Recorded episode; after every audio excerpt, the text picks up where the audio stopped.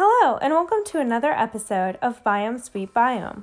My name is Brittany Dodge, and I will be your host as we discuss native flora and fauna to the southeastern United States, particularly the Low Country and coastal Georgia, where I work as a naturalist. Today's episode is Mammals of the Marsh. I'll cover topics like what do river otters eat? Is it a marsh rabbit or a cottontail? And answer a listener's question about our native minks. First, what do river otters eat? North American river otters are semi aquatic mammals in the weasel family that can weigh about 18 pounds at adulthood and grow up to 2.2 feet long. They have thick protective fur that keeps them warm during the winter when we often see them in our area. And they're often splashing and playing in local rivers and lakes. River otters are mostly carnivorous, although they are known to eat occasional tubers and aquatic bulbs like um, we have along our banks, and even the occasional blueberry. River otters serve at the top of their food web and create an important controlling factor to many watersheds. They help prevent overpopulation of a lot of their prey animals. Since river otters do not store food or hibernate in the winter, they have to continuously eat and rely on the fat layer underneath their skin to protect them from the cold waters.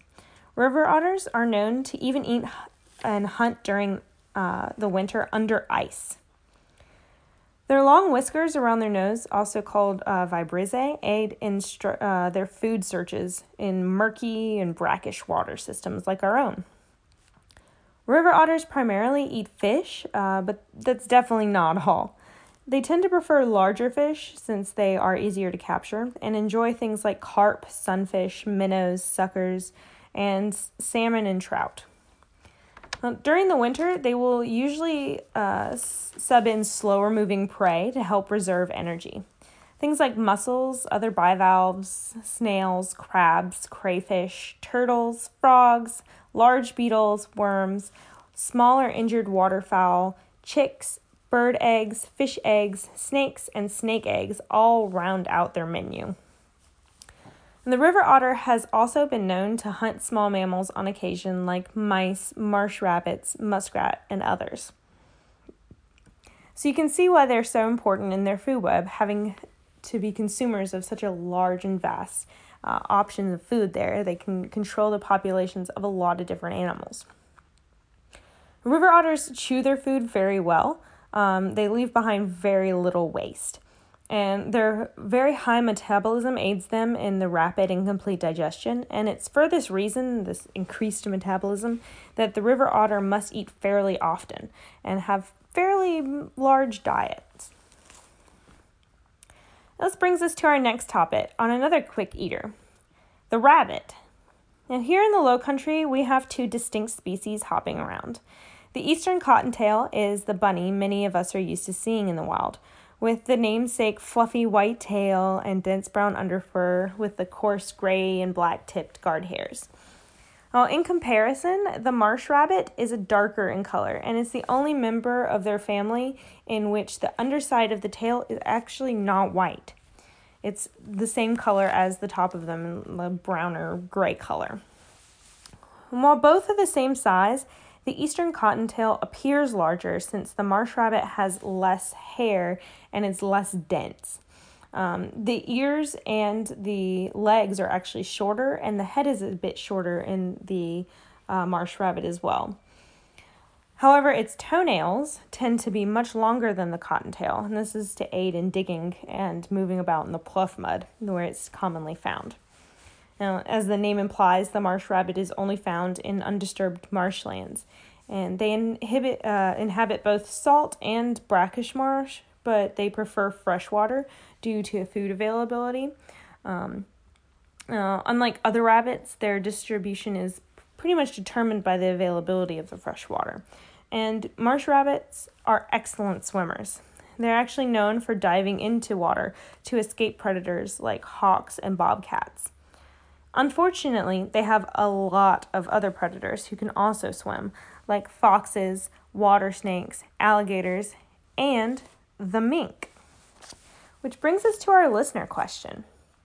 I think I saw a very small river otter, but he was bouncing across the marsh. He had white marks on his chest. Do otters play on the bank often, and what size are they? Well, yes, as we discussed, uh, otters are extremely playful creatures, but typically their play behavior are seen in the water with rolling and splashing with each other. Otters typically will use mudslides into the water, um, but will, for this reason, will not often let people get close enough to observe them for very long. Um, they can be pretty shy and territorial to outsiders. Um, what you described kind of sounds more like its distant cousin, the to the river otter, the mink. Uh, minks are also a member of the weasel family and are about the size of a very large ferret. They are dark brown, occasionally can have some um, white markings on the chin or chest. And mink are typically less shy and continue about their business in the presence of humans, although sighting them is not very common. Um, it does happen um, along the marshlands um, fairly often. And mink are um, like the otter in many ways, but besides the size, which is pretty distinctive since they are so, so much smaller, the head of the mink is also much pointier. Uh, the muzzle is pretty distinct looking compared to the otter's much flatter face. And the mink's tail is also much shorter and fluffier overall. Otters tend to have longer, kind of leaner bodies made for gliding through the water. Both of them can look kind of silly when they are walking on land, and they do do what you described as bouncing across the marsh. Now, minks are also lacking in the webbed toes that otters are known for. Uh, so, when swimming, minks will usually be out of the water column more so than the otter, who typically swims along with just his head above, with the water gliding behind him in like a V formation. Um, usually, you can kind of spot mink a little bit easier this way. Otters um, also, since they have that reputation as an apex predator, uh, the mink sit a little bit lower on the food web due to their size. Uh, this has led otters to be described as more relaxed and kind of chill creatures, and the minks to be a bit more vicious.